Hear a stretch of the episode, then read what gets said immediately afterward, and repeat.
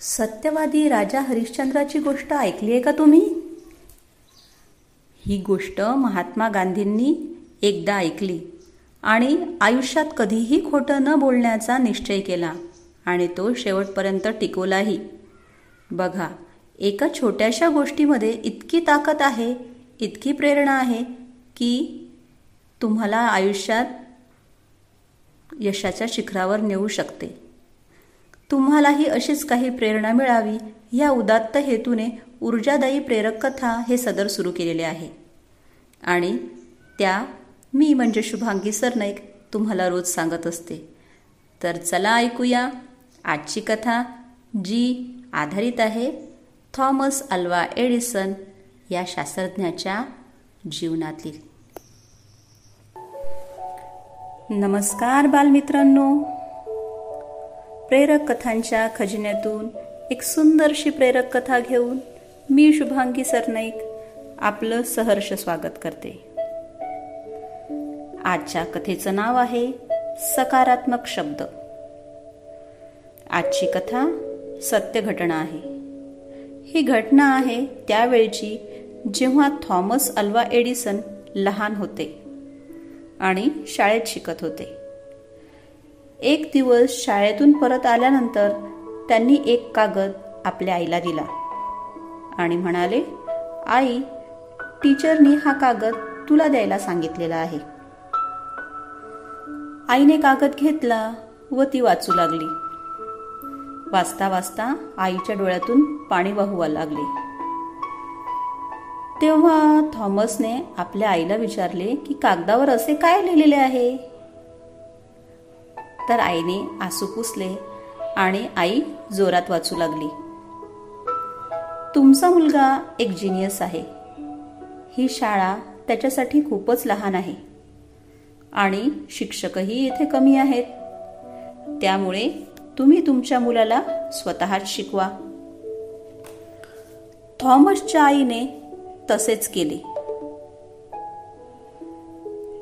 आणि मन लावून आई घरीच शिकवू लागली.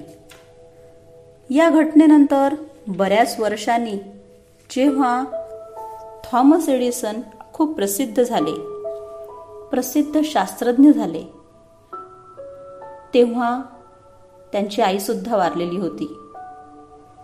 काही कामानिमित्त ते घरात काही शोधत होते आणि त्यांना शोधत असताना शाळेतला तो कागद घडी केलेला दिसला. तो कागद तोच होता जो लहानपणी त्यांनी आपल्या आईला शाळेतून आणून दिला होता. थॉमस एडिसन कागदावरील मजकूर वाचायला लागले. त्यावर लिहिलेले होते तुमचा मुलगा मानसिकरित्या कमजोर आहे. आम्ही त्याला शाळेत शिकवू शकत नाही. त्या क्षणी एडिसन यांना लक्षात आलं. की आपल्या आईने आपल्यासाठी किती मोठं कार्य केलेलं आहे. त्या दिवशी जर आईने त्यांना जसाच्या तसा मजकूर वाचून दाखवला असता तर ते कदाचित इतके महान शास्त्रज्ञ झाले नसते आणि एवढे मोठे शोधही लागले नसते. परंतु आईच्या सकारात्मक शब्दांच्या जादूने एका मानसिकरित्या कमजोर असलेल्या मुलाला जिनियस बनवले. पूर्ण भूतकाळात भविष्यकाळातही एडियस एडिसनचं नाव आईच्या त्या शब्दामुळे बदलून गेलं. बघा मुलांनो सकारात्मक शब्दामध्ये खूप शक्ती असते. आपण जे शब्द बोलतो त्यामुळे एखाद्याचे आयुष्य बदलू शकते.